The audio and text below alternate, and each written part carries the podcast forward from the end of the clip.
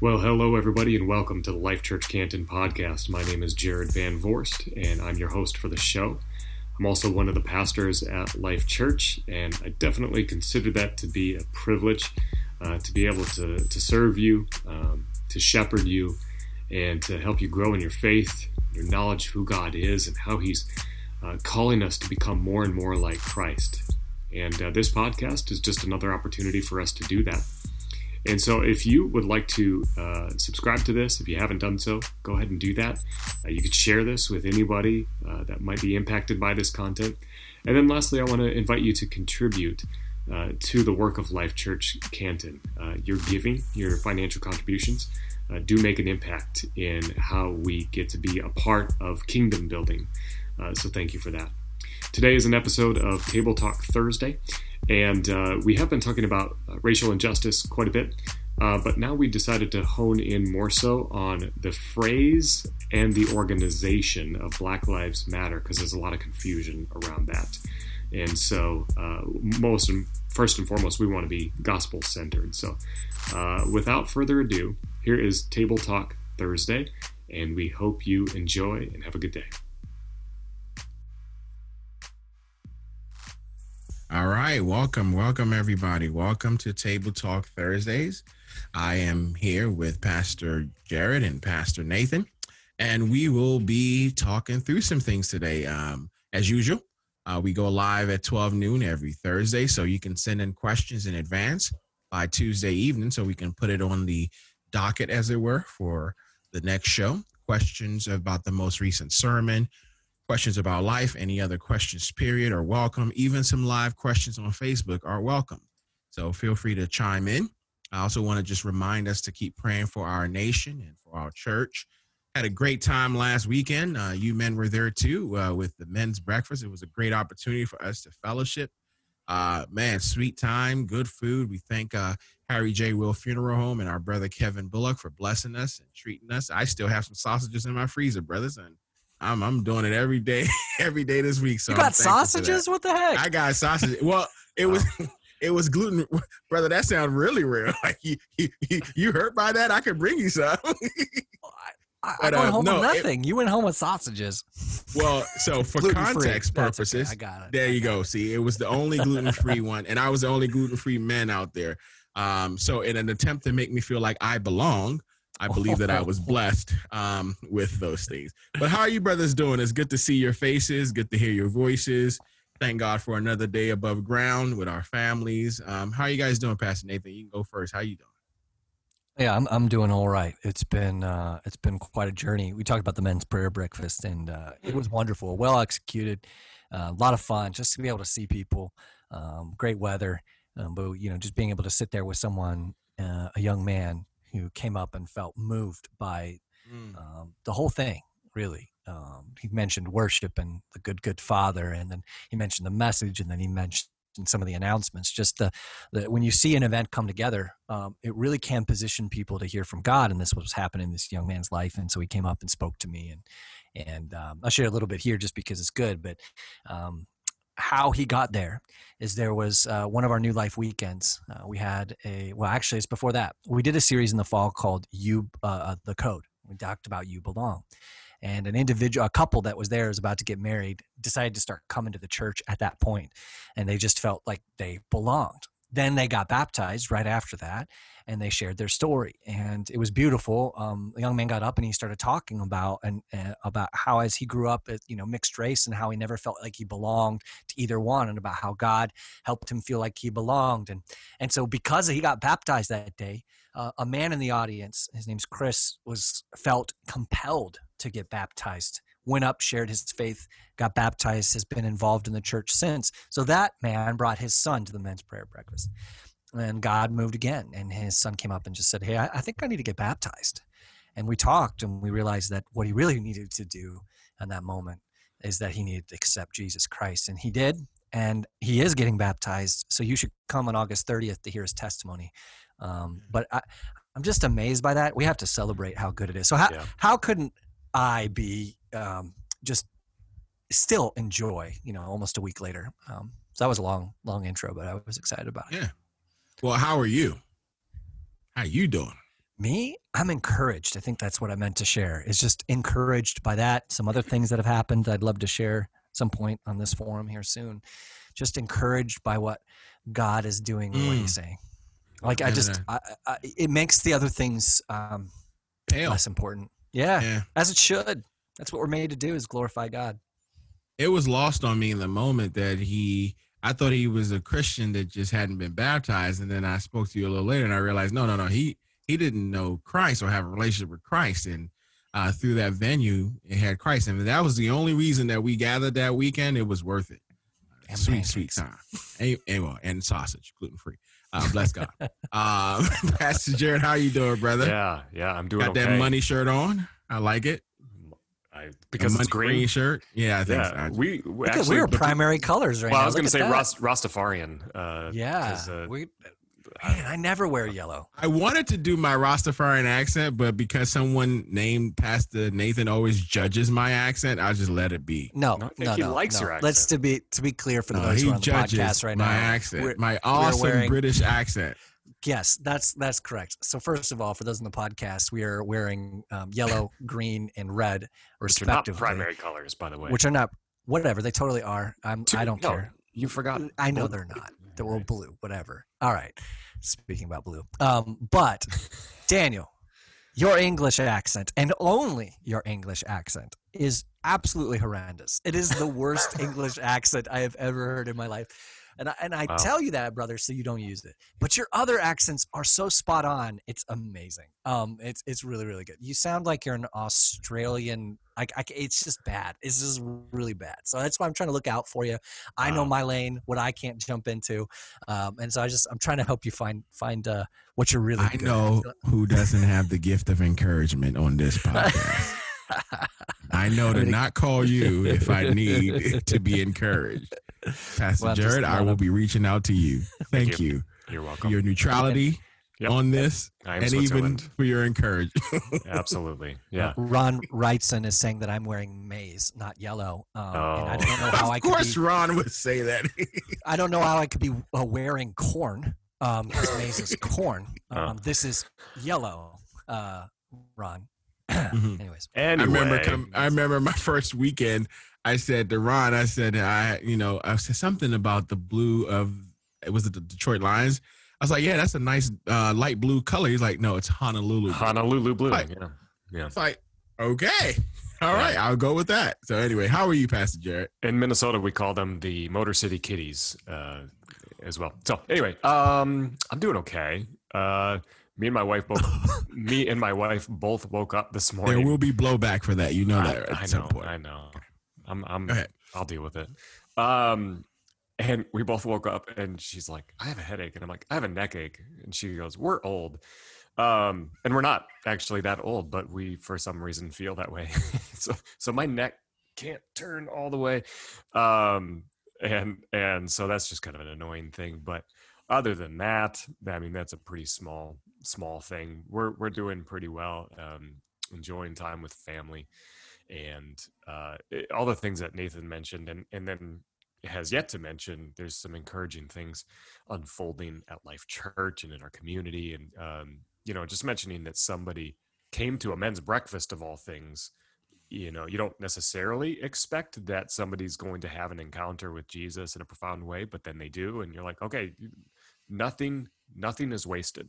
No moment is wasted, and so uh, it's just it's encouraging to be part of that and um, even amidst you know any any of the hardships that any of us are dealing with it it centers you and reminds you oh yeah that's why we're doing what we're doing. So i i, I agree with nathan i'm encouraged by that. Amen to that it's good yeah. stuff.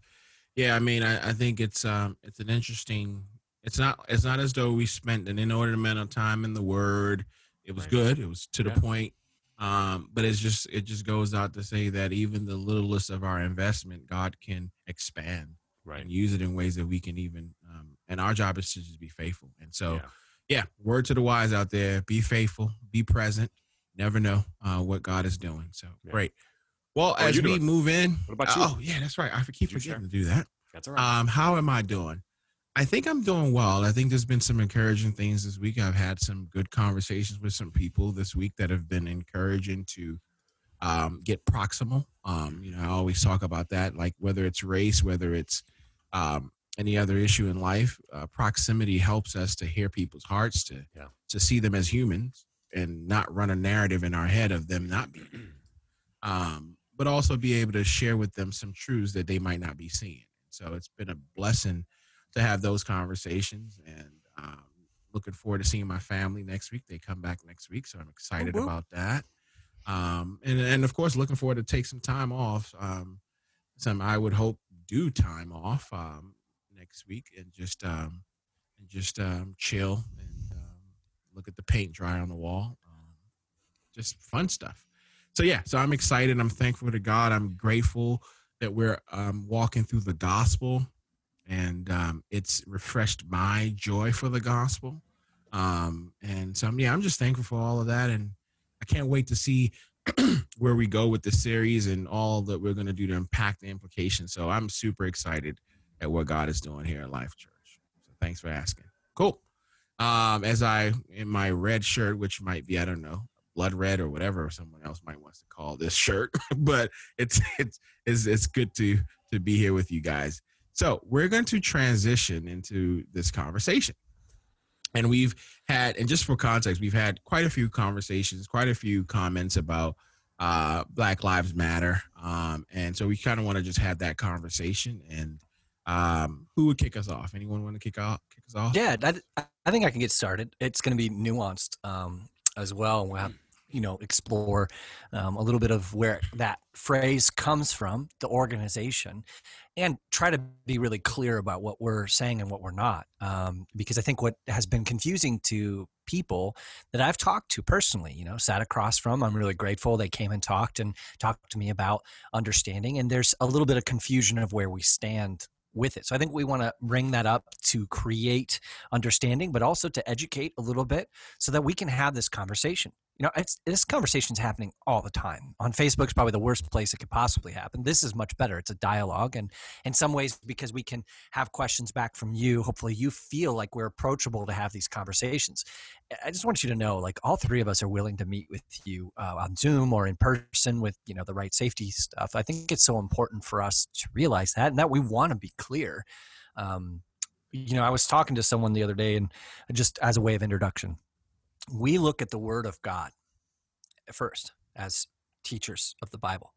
And what we see in the gospel, and what we'll cover later in the series, just one week, but we're talking about is the gospel is huge. It should be everything. It should be what we focus everything on. And as we, the three of us, have interpreted the gospel, as, especially as well our denomination, we realize we have to stand with the oppressed and the poor, that we have to shepherd hearts too. And we have to shepherd the hearts of those uh, who are minorities in our church, who are, are suffering and are dealing with it. So, because of that, we have an obligation to speak about these things and to do things about it.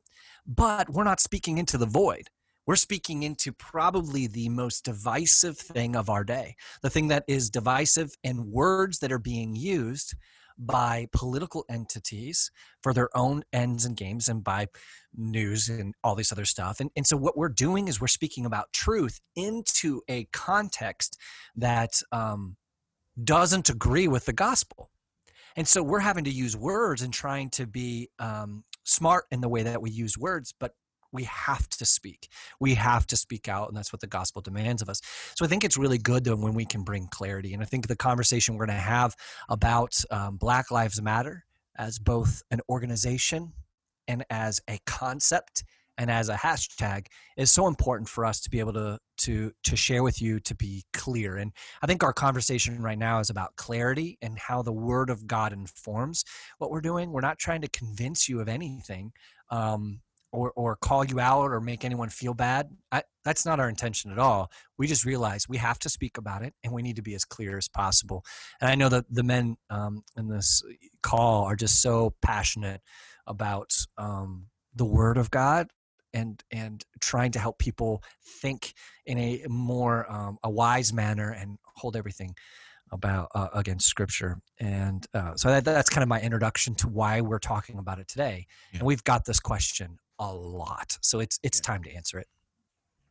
And not only we have the question a lot, I think it's also helpful for even people who don't have a question about it to realize that there's more to be known about it, right? Um, and so that's super helpful.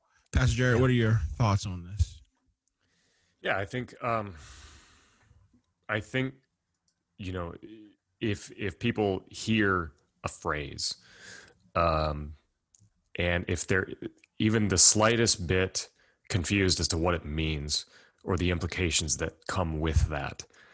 Um, i just always want to encourage people just ask a question. Ask like if you don't understand something that's okay. Um, and that's probably going to happen for the rest of your life uh, that you're going to you're going to come across something that you might not understand. And i think in our culture right now in our society both churched and unchurched is uh, one we're afraid to not know something and so we don't want to admit that. Um, and two if we're afraid uh, we'll quickly make something up in conversation or at least in our own heads and decide for ourselves what we think a certain thing means.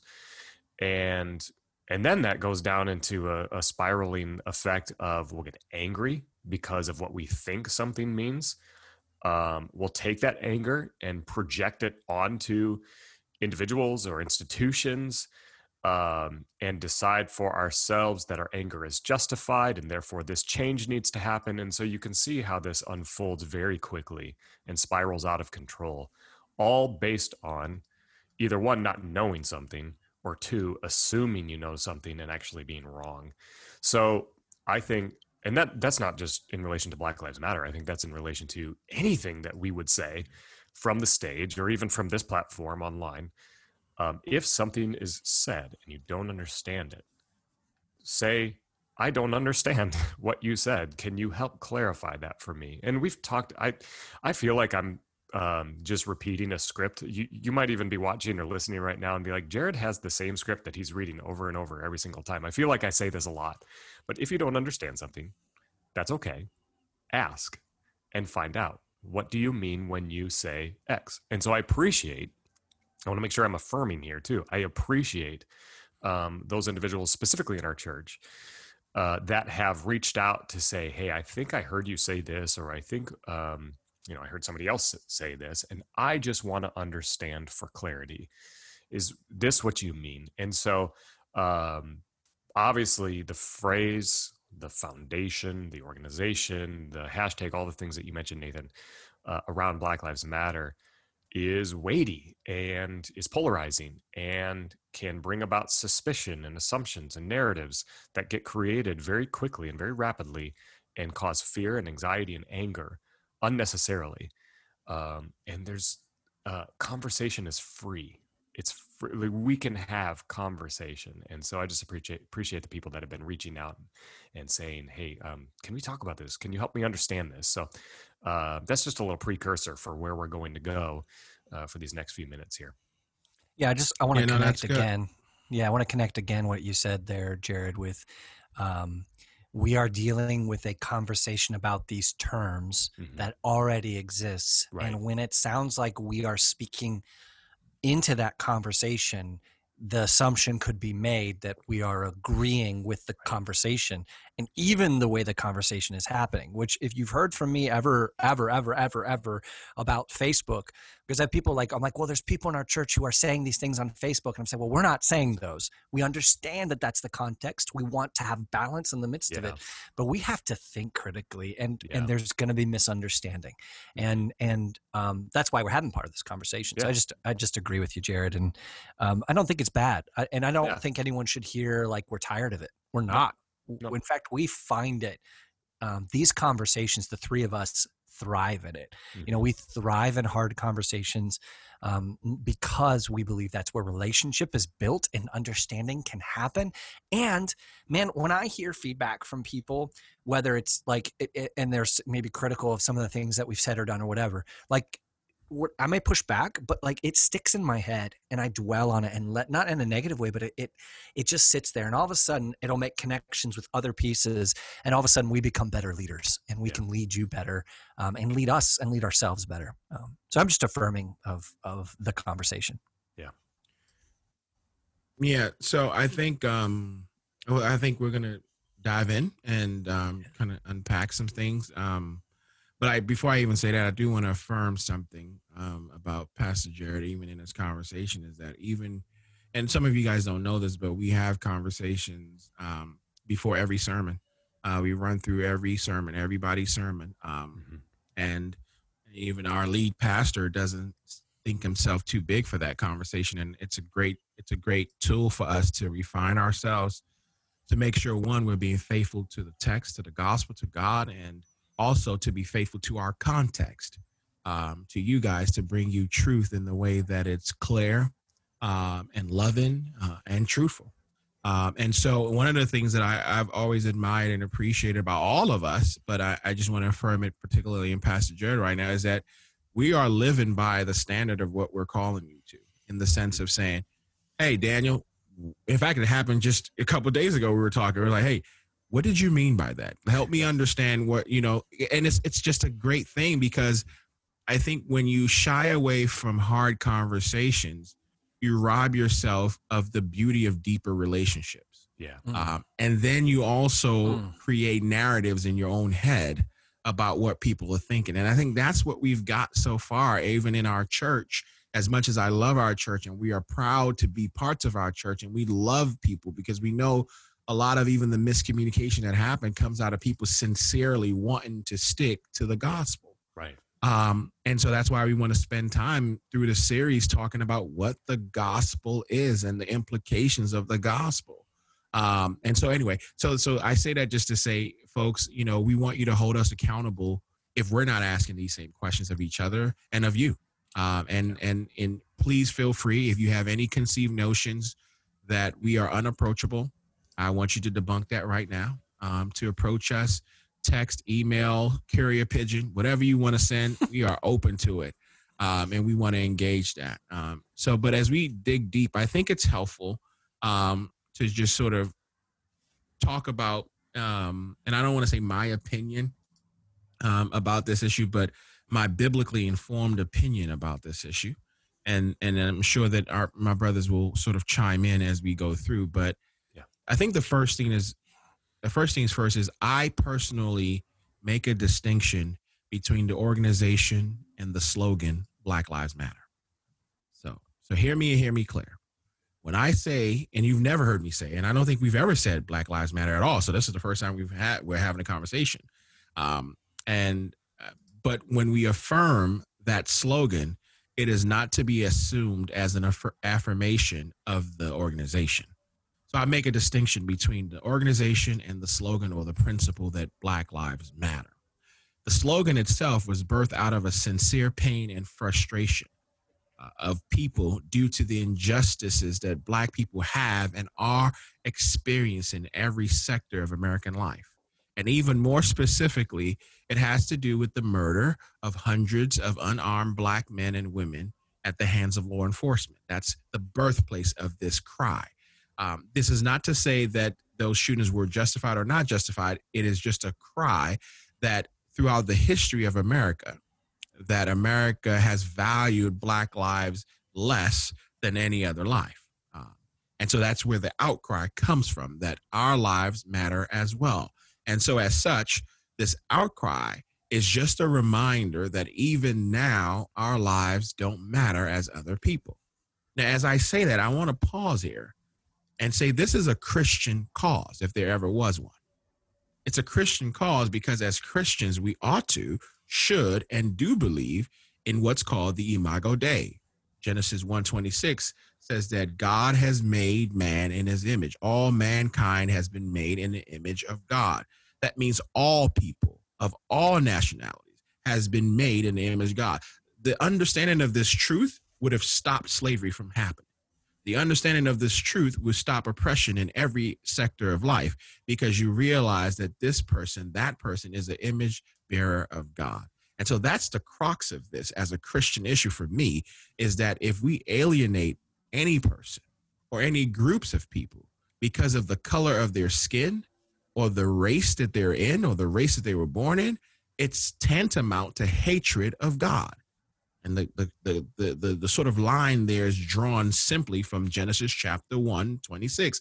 If God made us in his image and you hate the image of God, ergo, you hate God. Now, that's hard for some people to swallow, but this is just scripture. And so, as you say, stick to the gospel, let's stick to the truth of the word of God. Let's stick to what that means. Now, additionally, it's also a second commandment issue, right? It is the loving of your neighbor. Mark 20, uh, Mark chapter 12, Jesus talks about this. And the Pharisees come to Jesus, the teachers come to Jesus, and they ask him all these questions.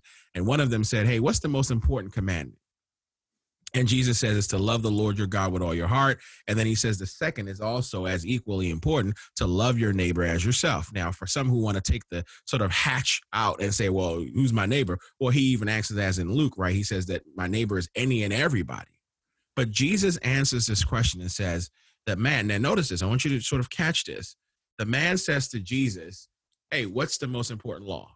Jesus says, Love your Lord your God. He he he essentially repeats what's called the Shema, mm-hmm. right? The the sort of most important scripture for all of Israel and really for all of God's people. It talks about the unity of God and the oneness of God and the supremacy of God. So he says, Love the Lord your God with all your might, all your strength, all your nefesh, literally, all your mahod in Hebrew, all your muchness, every part of your essence. Love the Lord hmm. God with every fiber of your being.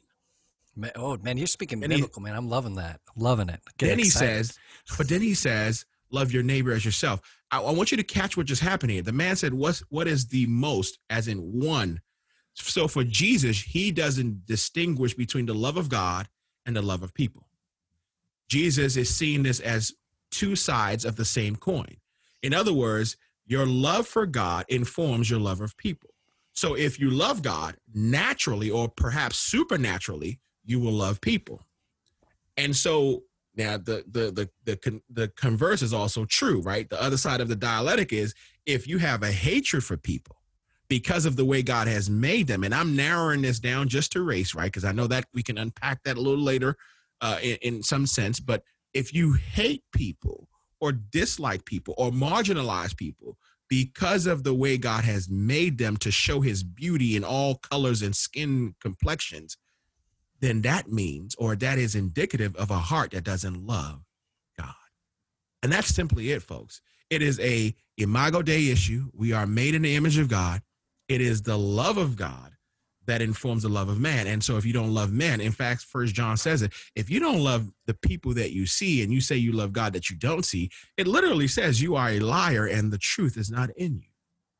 And now when we then have the rebuttal of all lives matter, I think we've all at this point heard the the nice uh, refrain that hey, if one house is on fire and and then the other houses are not on fire, it's it's it's it's it's rude and illogical to say, well, all houses matter. No, we need to put the the fire out in that one house.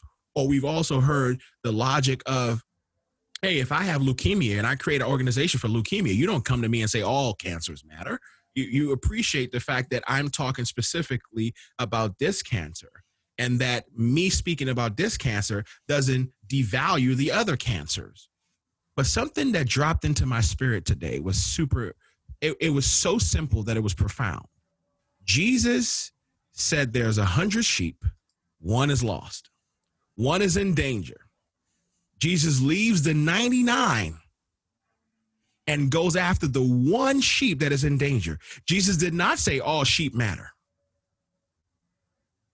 But he realized that in that moment, the danger, the urgency is about this one sheep that is wayward, lost, and in danger. This is not now. I don't want you to extrapolate from that that black people are, are lost sheep. What I am saying is that all life, yes, matters. But beyond the slogans, do you love your neighbor as yourself? And do you believe that they were made in the image of God?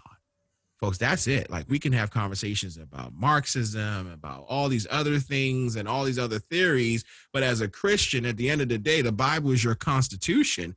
Where does god shake out on this? And he would say i made them in my image love them as you claim to love me. And that's my little spiel on it because i think that's where we need to have the conversation. The conversation can't be about what we think it means. And i think pastor jared's uh, statement is true. We need to ask questions of each other lovingly, respectfully, but we need to ask these questions of each other. and not run a narrative that is based on secularism and not on the Bible that we say we believe in. And so to stick to the gospel, you and I were made in God's image. And God loves us. And therefore, the love of God that we say we have for God has to inform how we love our neighbor. Right. And I think even what's interesting about that, um, you know, the question then comes, well, who is my neighbor? And isn't that where he goes into the story of the Samaritan? And yep. it in our Bibles, it probably has a heading that says the Good Samaritan, but Jesus actually describes him as the despised Samaritan, because mm-hmm. in mm. that context, he's talking to Jewish people who would have hated uh, the Samaritans um, and had uh, prejudice toward them, and mm. uh, and yet Jesus makes that person the hero of the story, and it infuriates them.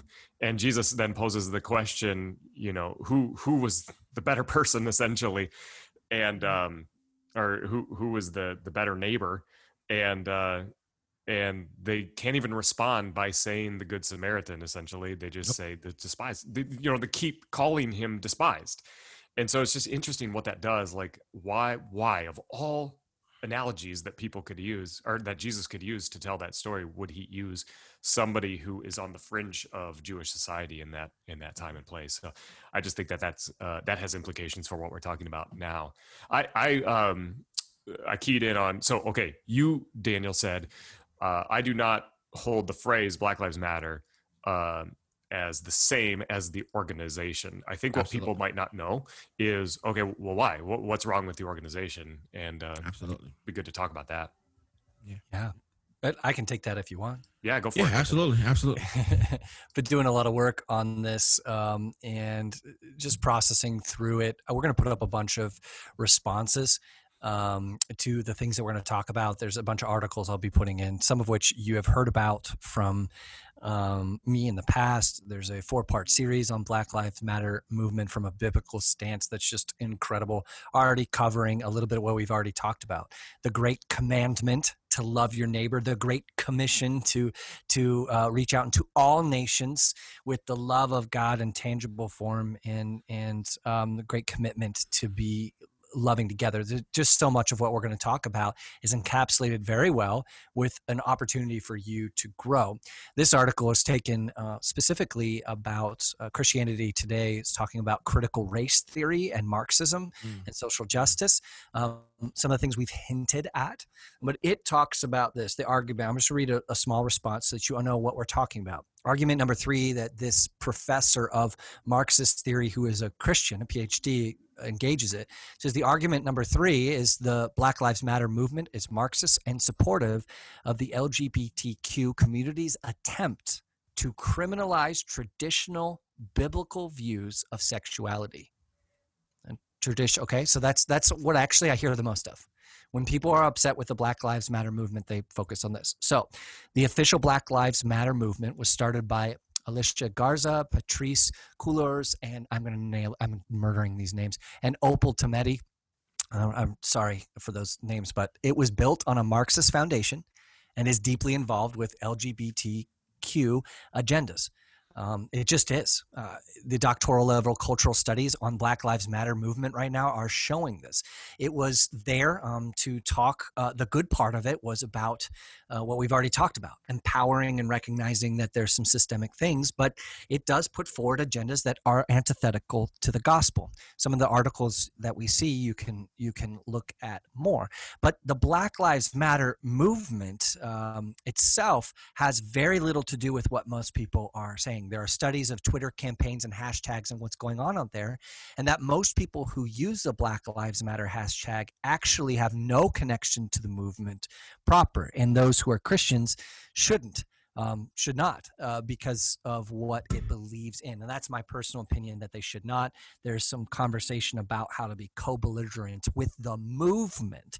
But I think what when we talk about using Black Lives Matter as a, a hashtag, or to talk about it, we are talking about the words themselves, the three words Black Lives Matter. Now, I just threw a ton of different things out there. What I talked about was the movement, which it was made um, by individuals who are supportive of the LGBTQ agenda, who are Marxists, who do uh, uh, want to see things pulled down, but also are not supportive of uh, uh that are not pro-life. They they are you know want to see um, the power of abortion they're they're they're they're good with that that's something that's part of them and that's just not where we stand and where we see um, the word of god and so we do not and um, condone the movement but we're talking about the difference between the movement and the phrase so I, hopefully i covered enough about what it was uh, mary yeah. is another name thank you yeah and and so i do want to say too why you say that, Pastor Nathan, so people are clear. Has a question, yeah. Yeah. Well, so people are clear is that you are not labeling them Marxists. They actually label themselves as Marxists. That's clear to, to make that distinction. We're not making a judgment call on people's uh, ideological yeah. position, but they actually promote themselves as Marxists yeah. who are created to disrupt the nuclear family and and therefore destroy God's definition of family. Right. So and Mary, Mary, yeah, Mary Arrowsmith asked the question: um, Does the church have any plans to participate in any protests or groups regarding BLM? And I'd say no, we don't at this point. Um, and also, you have to acknowledge that protester groups of BLM they all stand in different places and some of them are affiliated with the organization and the organization itself has rules on how they have to conduct themselves like this is a real thing and and not all protests are part of the fo- about of this foundation. In fact, they actually have rules of what they can't do.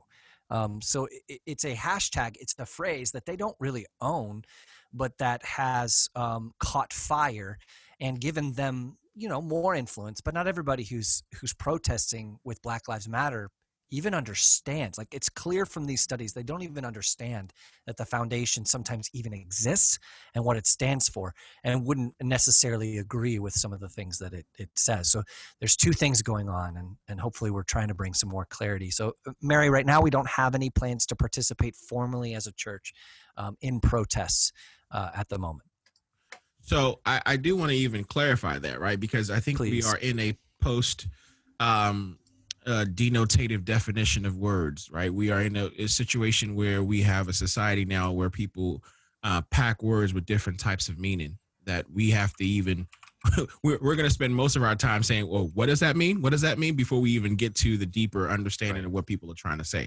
Right. So when Mary says, does the church have, does Life Church have any um, plans to protest? I would say we've been protesting I, I would say because what is a protest is a statement of disapproval, right, of something, uh, and we disapprove of the marginalization of anybody who was made in the image of God.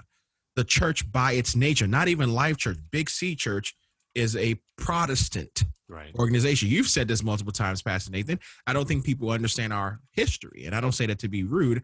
I say it's helpful because the more we understand the history of the church, the more we realize that this is not new news the church has always been counterculture and even in many ways counter itself.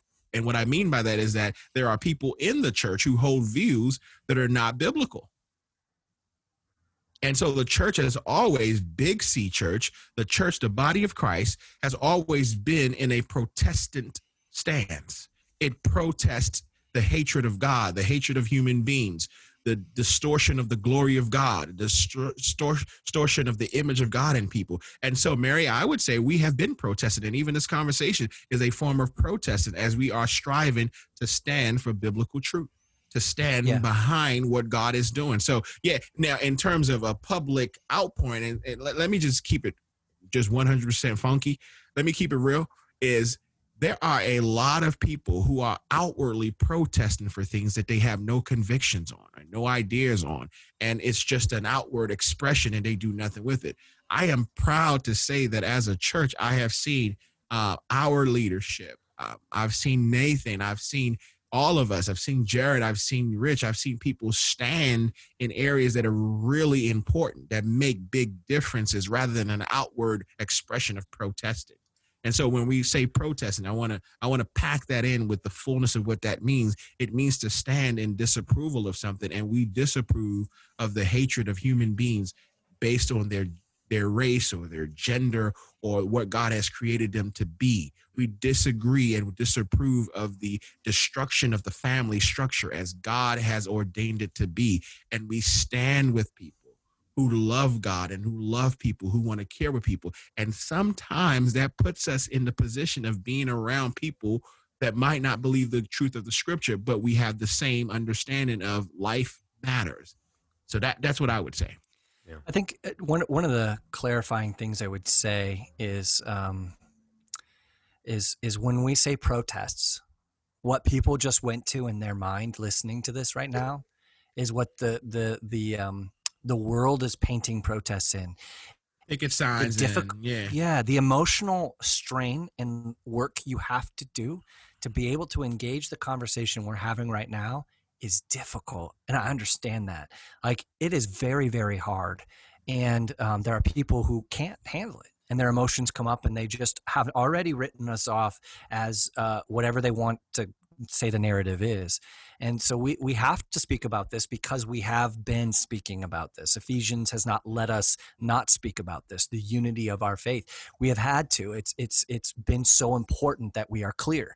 I want to reiterate, we aren't speaking into a vacuum which means you aren't coming, you and I aren't coming to this conversation. All we've done incredible amount of work to come to it from a biblical standpoint, but most people are coming to this conversation where the majority of the time that they have dwelled on this conversation has been on Facebook which means that we haven't been able to have the conversation in a way that that's super helpful. We can talk about protests more, but um, I know some people are like, "Why are only liberal Christians protesting? Why are only?" Uh, mm-hmm. uh, and I was like, "Are you kidding? I see people protesting all the time. Like I, I spoke to a, a, a business owner in Kentucky who protested for small businesses in the midst of COVID. I spoke to there's there's teacher union are are about to potentially protest if they don't get what they want. Like I, I see Christians on both sides and including social justice pro um, this issue protesting and uh, wanting to see change in people's lives and caring for our neighbor and loving our neighbor. Um, and yeah, Jared, I'll, I'll let you speak because we, we spoke a lot. I was just going to say, um, I, I, don't know that the Black Lives Matter organization is a self-proclaimed Christian one. I don't. I don't no, right? like they, I don't. They actually anti. They they clearly right. say state that. Yeah. Right. Yeah. And so yeah. I think there's there's another side conversation to be had um, of what why do we expect non-christian organizations to uphold christianity or uphold Absolutely. the values and morals of christianity so like i don't think we should be surprised when a non-gospel centered christ centered organization or institution of any kind um, doesn't live into being christ like we like okay like what did we expect something else so mm-hmm. um so i would hate for anybody to waste their emotional energy at getting mm-hmm. angry that an inst- that a non-christian organization isn't being christian of course that of course they're not going to be non-christian because they or they're not going to be Christian because they never said they were going to be in the first place. So mm-hmm. um, I think where the challenge then comes in, though, is when a non Christian, self proclaimed non Christian um, organization or institution has elements of gospel centeredness, you know, because yeah. you you stated very well, Daniel, that the idea, I want to be clear here, the idea that Black Lives Matter that idea is a biblical, gospel, Christ centered concept. So, in a sense, that is weaved into a non Christian organization. That's where then people get a little bit frustrated. And I think that that's yeah. where the feeling. Now, yeah. here, here's a question, and I don't, I don't know the answer to this. Um, when the phrase Black Lives Matter, just the phrase, so I'm not even talking about the organization, when the phrase is said in a church, um, is it primarily bothersome in predominantly white churches? Or is it mm. also bothersome in black churches? And again not every black church is the same not every white church is the same. Um, but i just throw that out there. Like is it concerning if a black pastor says to their predominantly black congregation that black lives matter just again as the phrase is there that same emotional response in the sense of resistance to it. And I, I don't know if you guys even have the answer. I, I definitely, yeah. I mean, I have, I, I have enough of an answer because of experience, right? To say, you know, I was actually listening to a, a podcast some months ago, uh, um, and um, uh, you know, one of my mentors, um, Thabiti, had um, uh, had a conversation with John Piper because uh, John Piper's initial reaction as he searched about Black Lives Matter, and I'll see if I can find it and post that, uh, was the, the sort of knee jerk reaction everybody has now, mostly uh, Caucasians, that no, look at the organization, just look at their website and da da da da. And Thabiti's response was basically that most black people don't look at that website. That's it's not it's not a website thing for us. It is a cry that we can resonate with. And so while you will mostly and I, you know, I say that just because we're not a monolith, but in most black churches, the visceral reaction you're going to get is "Amen, Hallelujah, our lives matter too." Right. Because right. you don't have to convince most black people that their lives hasn't matter. Right. Right. And so what you hear in a in, perhaps in the black church when if and when that's said is a realization naturally the distinction is the slogan and the phrase and the principle not the organization they're not mm-hmm. thinking the organization uh, i'm not thinking the organization i'm thinking yeah no my life should matter just as much as yours because i'm a fellow image bearer right but i think in in in some white churches again just because i don't want to create a monolith of white people there yep. are a lot of my white brothers and sisters who i love clearly who are who are even more passionate about black lives than i am and i'm thankful for them right the, the slogan and the phrase, not the organization. Mm-hmm. And and so I think there is a truth to that. But I think one is the that's why we keep bringing this back to the Word of God. Right? It's an image of God issue. It's a love your neighbor issue because look beyond. And, and here's a question within the answer. I also wonder for some people to harp on the organizational stance of Black Lives Matter. Could that be a way to not have to deal with the reality that Black lives have not mattered and the cognitive dissonance that comes from that. Mm-hmm. That shatters your vision and your opinion of what America was, right? Because then it starts to erode the beauty that you may see in statements like make America great again, because then you start to ask yourself, well, if these people have been marginalized for this long, is America really what I thought it was? And that that affects people psychologically in a way that I can appreciate. And so I wonder, and that's why I said to you, brothers, earlier, um, that I'm not interested really in having a conversation about philosophies, Marxism, and critical race theories. I want to have a conversation about our hearts and the yeah. gospel truth. Yeah. Because I think that will then inform us to let us know. You know, we did a series a couple months ago called um, "Family Matters" some months back, yeah. and one of the one of the one of the things that um, we talked about was the family unit and why there's no perfect family. And one of the statements that I made was there's no perfect families because there's no perfect people. Hmm. And I think we keep forgetting that we are in a fallen, broken world. We're fallen, broken people and imperfect people leading imperfect organizations. And so there might be good, redeemable things about an organization, but it doesn't mean the entire organization is good right, right? and yep. and, it, and it's funny because i had a conversation a couple uh, about a month ago with a brother in our church love him and he happens to be a republican he happens to to to have voted for things that i may not agree with but he himself stated that hey you know there are things that that are done in my party that i don't agree with but i still sort of i dis i differentiate between those things and, and, the core of the party and that. And I just simply said, well, afford your other brothers who feel differently the same courtesy.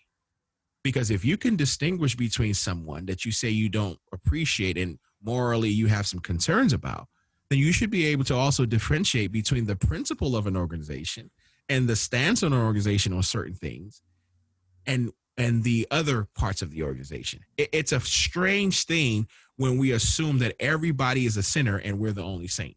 Mm-hmm. It's a strange yeah. thing that happens in our society. There's a dynamic I want to I want to um, I want I want to talk about that maybe has come to my light. And and so uh, two two things. As a white person um, who's gone through this kind of process of of of being made aware of thinking through this and the emotions that go with it i think other people uh, there are people who feel helpless like how am i supposed to if i um if I believe that this is true, or I have, I start to believe this true, I go through that cognitive dissonance. There, there's a, um, how am I, how am I, I don't know how to move forward. I don't know how to reshape my world. And I think for a lot of people, there isn't anything offered to you to reshape your world. Mm. That's why I'm grateful mm. for the gospel. The gospel reshapes our world, and and it shows us what's truly important. I think the other dynamic that I've sensed a lot is when I ask people what they're afraid of, they're afraid of losing influence, losing comfort, uh, losing um, the comfort. Hour, I think knowing, you talked about one time. Was, yeah, yeah, that's the big one. I was trying to lead up to that because I'm sorry, brother. when I said no, it's okay because I want to be sensitive. When I'm saying all those things, I am saying power, and power can have such a bad word. Power is not a bad word. Mm. God has power. God's all powerful. He has given us power. Like it's a good thing. And that's a whole different conversation. But when I have conversations about it, people are like, but what if? What if? What if? What if? What if we go down the Marxist road? Which I don't think is going to happen. That's not where we're going. And people are like, and I'm like, and? And they're like, what do you mean, and? I'm like, walk that out for me. What are you afraid of if we become a communist nation? Now, now here's the thing. I don't think we're going to. I don't want to. I like America. I like democracy. I do. I love it. I've fought for it. I've had friends die for it. Like mm. I, I believe it. Like I love I love it. But like as a Christian, were were we promised to be the people in power of mm. influence? No, we were told not to. And I mean, you talk, you look at the biggest um, Marxist or communist uh, community in the world, that's China. And that's where the gospel of Jesus Christ is growing the most. You know, the second place that it's growing the most? In a Muslim country a Muslim Pakistan. government country. Yeah. So it's not we're not we're talking about how the cross flourishes in persecution. Think about that phrase. The cross flourishes in persecution. So mm. no, do I want to go for it? No, I'm human. I don't want it. But when we start having these conversations about what we might lose, gosh, we've we've one, we're forgetting what we might gain. And and two, that's just not in the mm. scripture keeping power, my position as lead pastor, nothing in me is supposed to try to keep this position. It's hmm. not, that's not a goal. The goal is to use this position to stand with the oppressed, to stand with those who are less, to shepherd people well. I look, I'm gonna be clear here. Like, mm. we're gonna have a some kind of event before the election or after the election, some kind of prayer night where we get together and pray. And what I want people to just um, realize is when you're in that room and when you're in the church, there are people who are on other sides of the aisle. And I, am going to push back. I'm going to push in just a, a hair here and take a moment because I get to do that when I want, because that's one of the things of the power of being the lead guy. yeah, is I want to say this. I've had people who are lovingly coming to me who are feeling unsafe in church hmm. on both sides of the political spectrum and gosh, I, I'm just going to keep saying this forever and ever and ever. When you post on Facebook in a way that demeans the other side of this human issue that has spiritual connotations, you're not helping. You're hurting. You, you need to check yourself. And I'm talking to everyone. Check yourself because you worship with people who are voting different than you. And you could be causing more problems and not inviting a conversation. I say this, do you are you aiming for an audience of people who already agree with you or are you trying to shame people? Are you trying to hurt people? Are you like we should be inviting conversations. And and here's the thing, I'm not hypotheticaling this. I am watching what's happening on Facebook.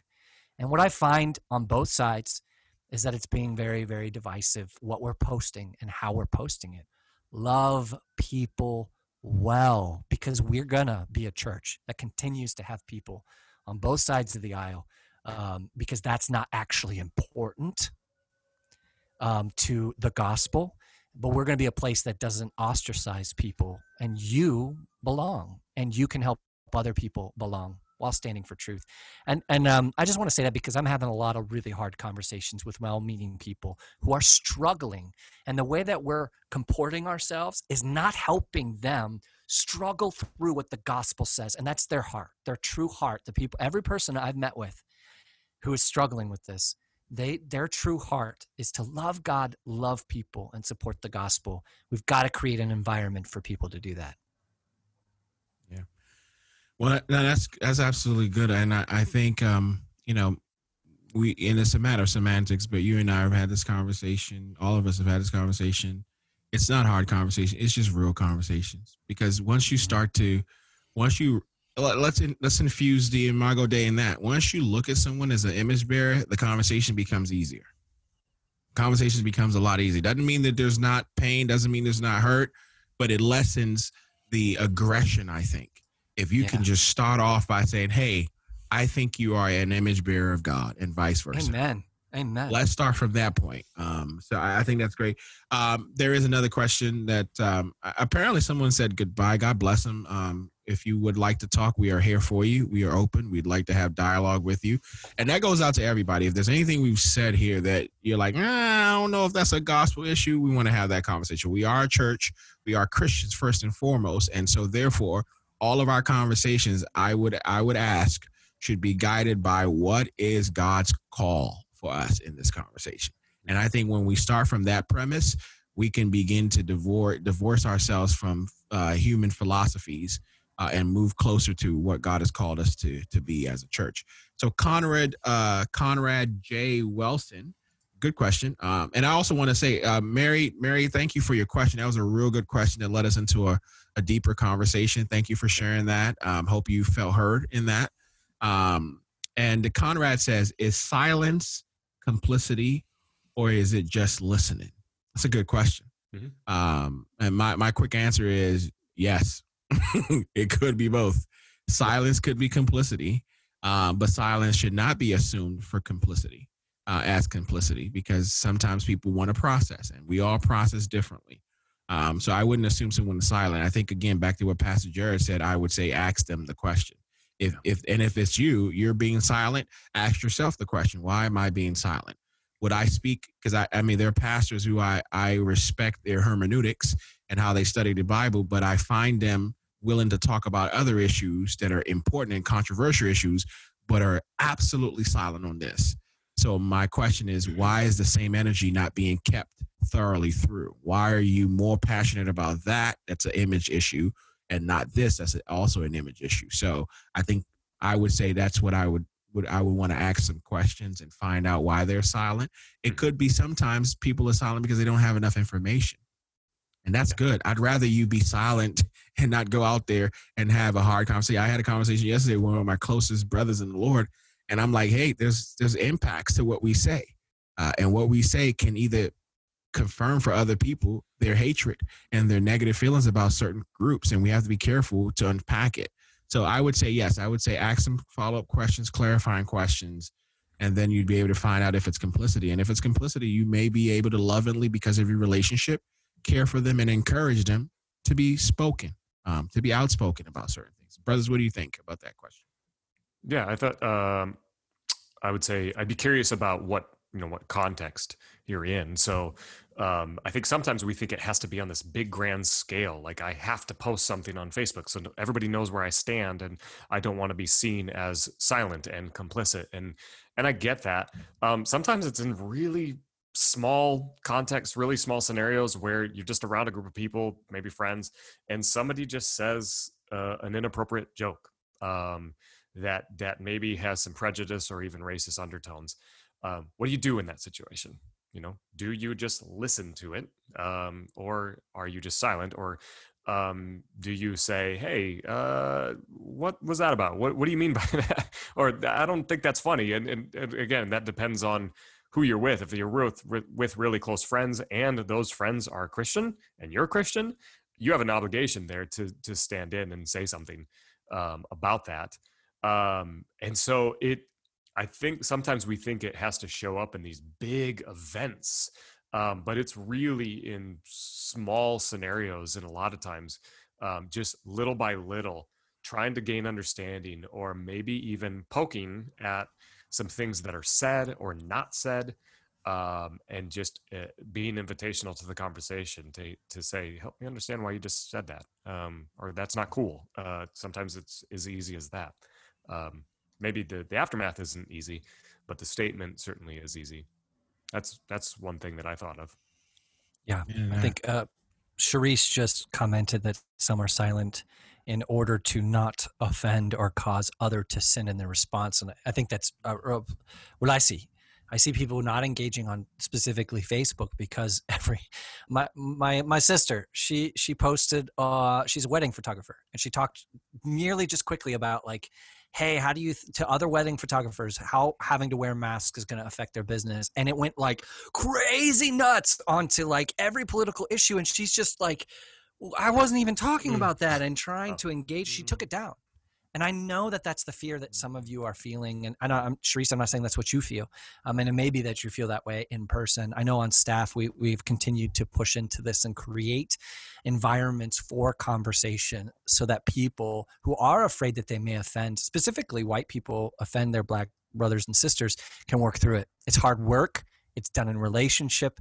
And uh, I would say if you're feeling like you don't want to offend anybody, um, that that I, I, man, I'm with you. And so I can't say enough. Facebook is the worst place to do it. I know people are going to do it no matter what I say. That's okay. Can have a different opinion about it. Try to do it in a way that's loving. Having the conversations one on one with people um, as best you can in the context. What it's going to do is build relationships. And then, like I think I'm hearing, when you build relationships, and sometimes you have to build them in the midst of hard conversations, the more you do it, the more it can bear the weight of more difficult conversations and more honesty. And I hope that everyone here is is um, encouraged that this is good work, mm. this is good things, and it's good understanding. Amen to that. Well, folks, we are out of time, but not out of wisdom. No, I'm joking. Uh, no, but we are we are out of time. Any wisdom we have is from God, and we thank Him for His word, which is always wisdom to us. Um, and so it has been great, brothers, having this conversation with you. I know there's so much more we can unpack, and there's a few more questions that we'll get to at some point. I know that sort of linked to this, but we want to invite you um, into our hearts, into our conversation. We want you to know that we are the church collectively. The church is not the pastors, the preachers. The church is the people of God. And we just have the privilege to serve you um, in, in opening God's word. And we don't take that lightly. So, uh, any announcements that you want to quickly chime out, Pastor Nathan or Pastor Jared? Um, nope. Otherwise, yeah. we will. Okay, good. Sweet. Yeah, go one one thing. You can bid us a goodbye.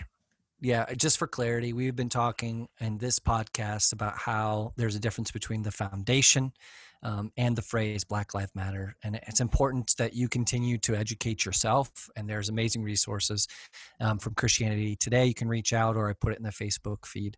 I want to announce to you too um, to show up on the weekend and to share. We're we're sharing some great stuff, and there's incredibly cool things that we're announcing this weekend um, that you want to be a part of. Um, thank you for for being the church and being amazing. Amen. Well, love you guys. We will see you on the flip side, and uh, God bless.